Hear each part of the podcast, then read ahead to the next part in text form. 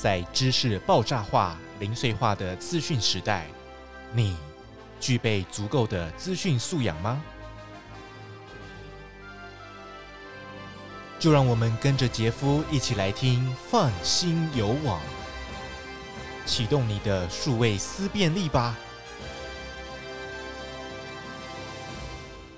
各位听众大家好，欢迎您收听泛心游网，这是由教育部中小学资讯素养与伦理推广计划所推出的一系列 podcast 节目，我们会邀请老师来跟大家分享与网络素养各个面向有关的这些议题。那我是主持人杰夫，今天一样邀请林国芳老师，那目前是苗栗县后龙国小总务主任。Hello， 国芳老师。Hello， Jeff。Hello， 各位听众，大家好。上一次就是有请国芳老师来谈谈网络法律的一些相关的问题啊，特别是在校园常见的这个场域里面嘛，对，还有说学校到底通常如何处理这一类的案件。是，那这是一个前情提要啦。那其实今天也是要延续上一集的议题，来跟大家谈谈比较预防层面的部分。是，这个触犯网络法律其实很常见嘛，在现在的生活当中。对，没有错。那讲到避免学生触犯网络法律这个问题啊，其实我们刚刚在上一集当中提过，其实很多小朋友都是懵懵懂懂的，也就是说他们并没有足够的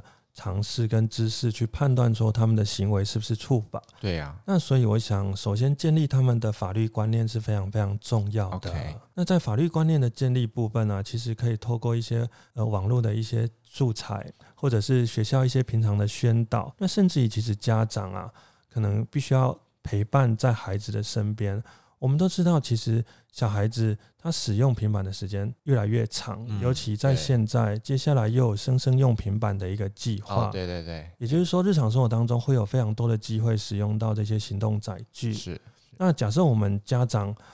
在平常下班之后能够多花一点时间陪伴他们，那了解他们一些使用状况，其实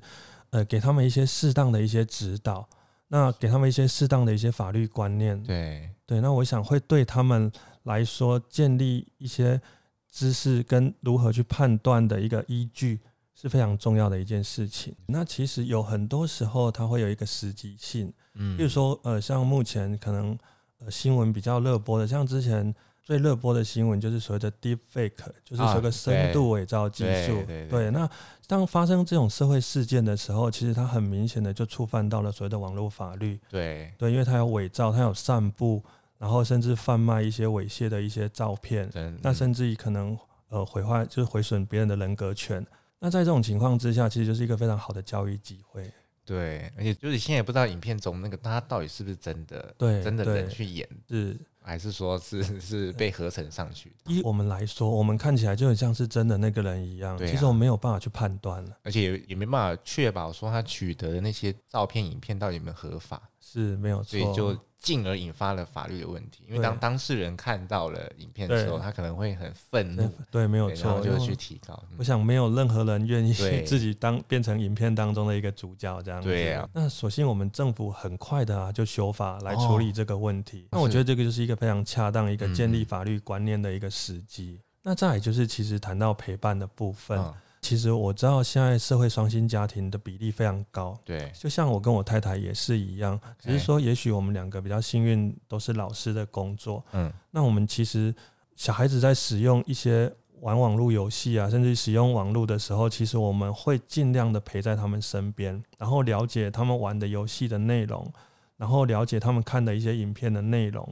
然后当小孩子可能有一些迷失或错误的观念出现的时候呢，我们就给予一个适当的指导，那这个时候他的法律观念呢就会慢慢的建立。其实家长自己也是要担任很重要的角色。对，没有错，因为家长是孩子的第一个老师。对对，也就是说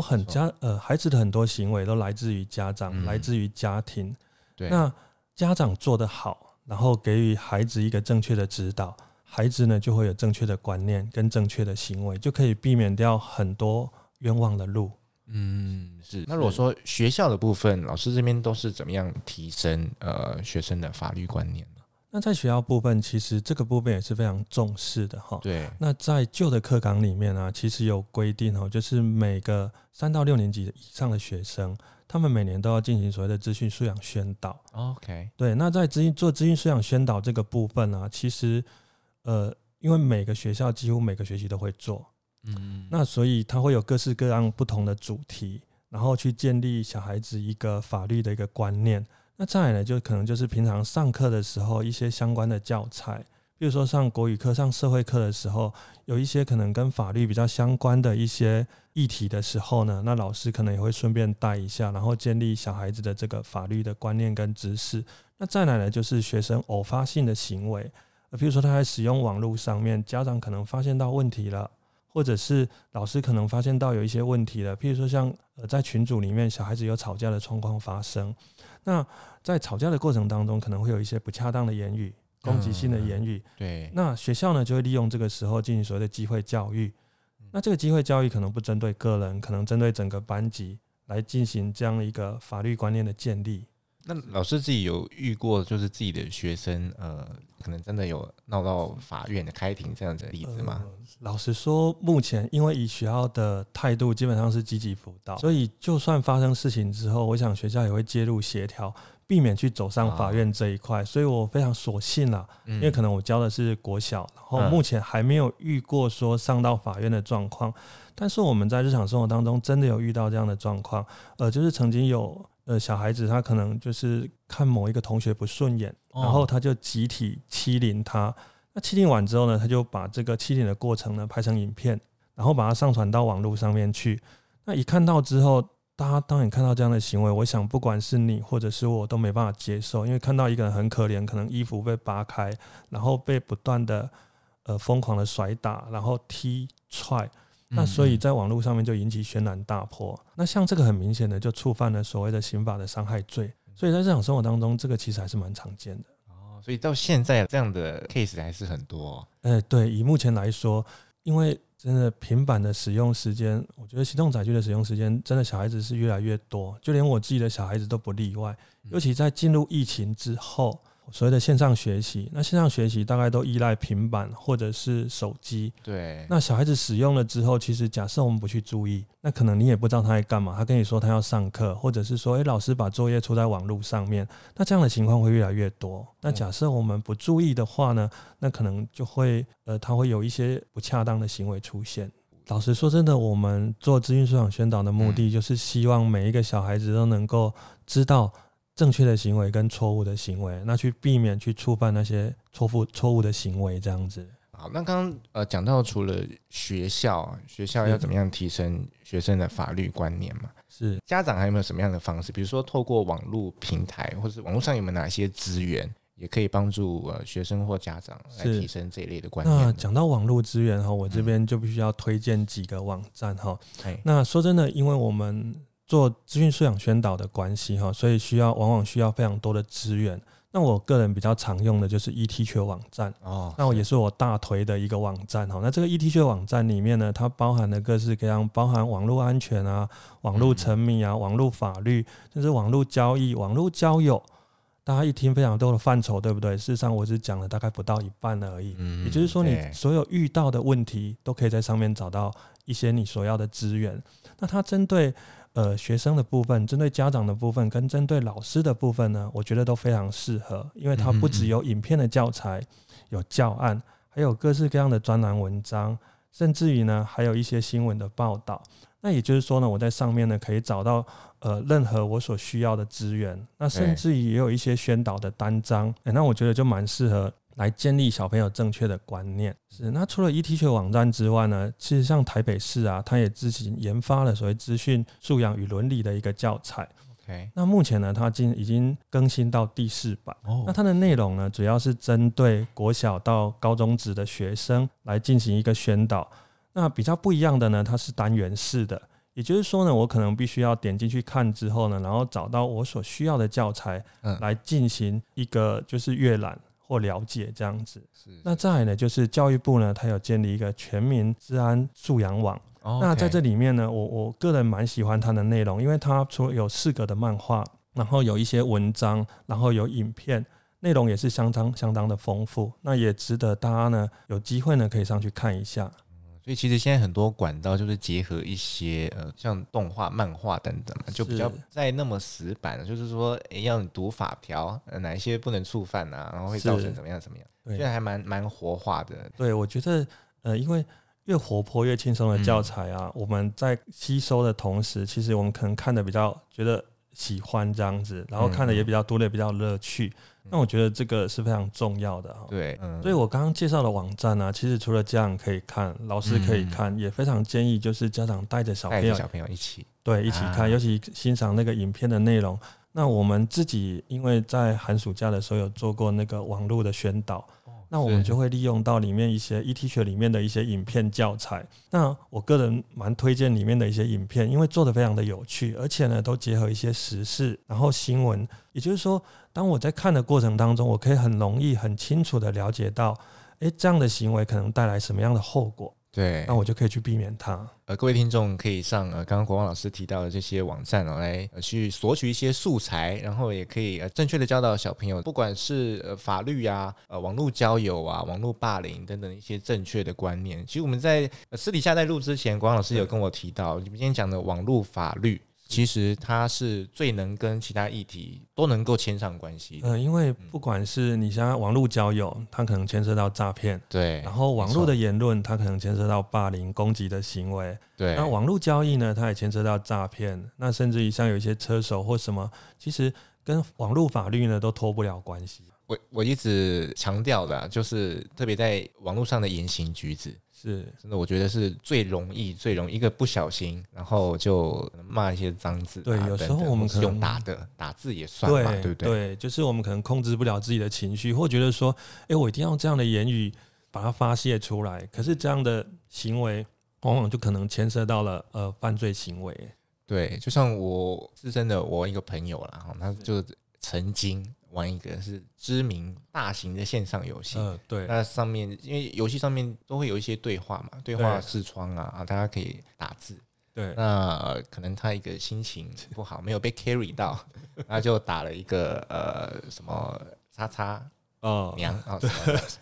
问候人家母亲啊，这样子，然后他隔不久就收到传票，是没有错，因为这在网络游戏还蛮常见的，尤其网络游戏它为了要盈利啊，可能会有一些网络游戏它的内容是必须要去攻击，就是大家要组成队伍啦，对，可能要跟不认识的队友，然后就是变成盟敌啊，对，然后大家一起玩，那可能会造成一些不愉快，对，没有错，影响到自己的心情的时候，那可能他用言语或者是用文字来发泄，那其实大家都看得到。对，没有错。那像这样就是很明显的是公然侮辱罪或者是诽谤罪，那这个就非常明确的处罚行为，尤其像游戏里面有聊天室，可能是所谓的世界频道或者是所谓的公屏，那你在这种地方一发言是所有人都看得到，对，然后马上截图，对，罪证确凿，他只要截图之后呢，只要报警，那可能等着你的就是传票。那真的太得不偿失了。我记得他那个时候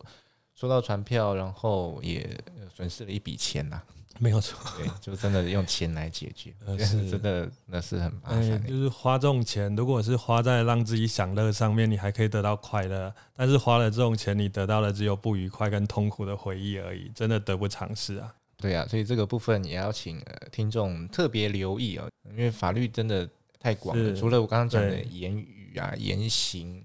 文字之外，还有特别是交友的部分，我也是看到蛮多例子啦。是交友之后，不一定是男生或女生，可能某一方就一见钟情，陷入了，他陷下去了，是就很乐意、很情愿的把自己的一切啊、财物啊，甚至可能是身体。对，没有错，因为在玩网络游戏，其实现在不是只有小朋友在玩游戏，对，非常多的大人也在玩游戏。对，那在玩游戏的过程当中，其实那个尺寸啊或那个界限如果没有拿捏得好，就很容易跨越了法律的那条线。所以刚刚国旺老师提到的这些网站呢，请各位听众有空的时候一定要上去看一下。这边非常推荐尤其像我们在上课或者做一些宣导的时候，甚至于连我自己平常的时候都会利用你其中的一些影片跟我的小孩子一起观看。因为使用平板载具或者是网络的时间越来越长，它就有可能产生更多逾越法律的一些行为。对，所以这个部分老师对于老师也是非常有用的，他可以在上面获取一些教学的素材嘛。那身为老师，我这边强力的推荐全国的中小学的老师们，eTeacher网站是一个非常好的网站。啊、对，那大家有空的时候呢，可以上去多看，不管是你小孩子遇到的问题，或者是你班上学生遇到的问题，相信你在看完之后一定不会失望，在中间呢都可以找到你要的答案。那接下来教育部要推的这个生生用平板、哦哦哦、说真的，其实网络上面数位学习真的是一个非常好的方式。那教育部它的初衷也是希望透过数位学习来达到所谓的适性教学，然后因材施教，学生呢可以在网络上面找到适合自己的教材来进行学习，达成终身学习的一个目的。那但是我们不可否认的就是一些小孩子他拿到平板之后，他并不一定用在学习上面、哦、对，所以、这些、网络所带来的法律问题啊，其实我觉得会越来越多，我们也会越来越常遇到。嗯，所以大家一定要在这段时间啊，如果就从现在开始啊，如果还不够具备这些观念的话呢，现在一定要赶快的啊，来到我们这些广老师提到的网站来阅读。好，那今天非常谢谢国芳老师，就是后龙国小总务主任，来跟我们分享网络法律的这个如何触犯啊，一些常见的问题啊等等，还有如何提升的一些管道，是我觉得对于听众都非常有帮助。对我自己我也收获很多，那也希望大家在听了这两集之后啊，能够对自己改善一些周遭所遇到的一些状况会有一些帮助，这样子。对对，今天谢谢国芳老师。那如果各位听众对于网络法律这个议题有特别的疑惑或者想要询问的部分，也欢迎在我们底下留言，那我们会邀请一些专家来讨论，那再到节目中跟大家分享啊，然后回应大家。今天谢谢大家的收听，也谢谢国芳老师拨空来参与我们的录制。感谢 Jeff， 感谢各位听众。好，那我们是放心有网，我们就下次再会喽，拜拜。大家再会，拜拜。本节目由教育部赞助播出。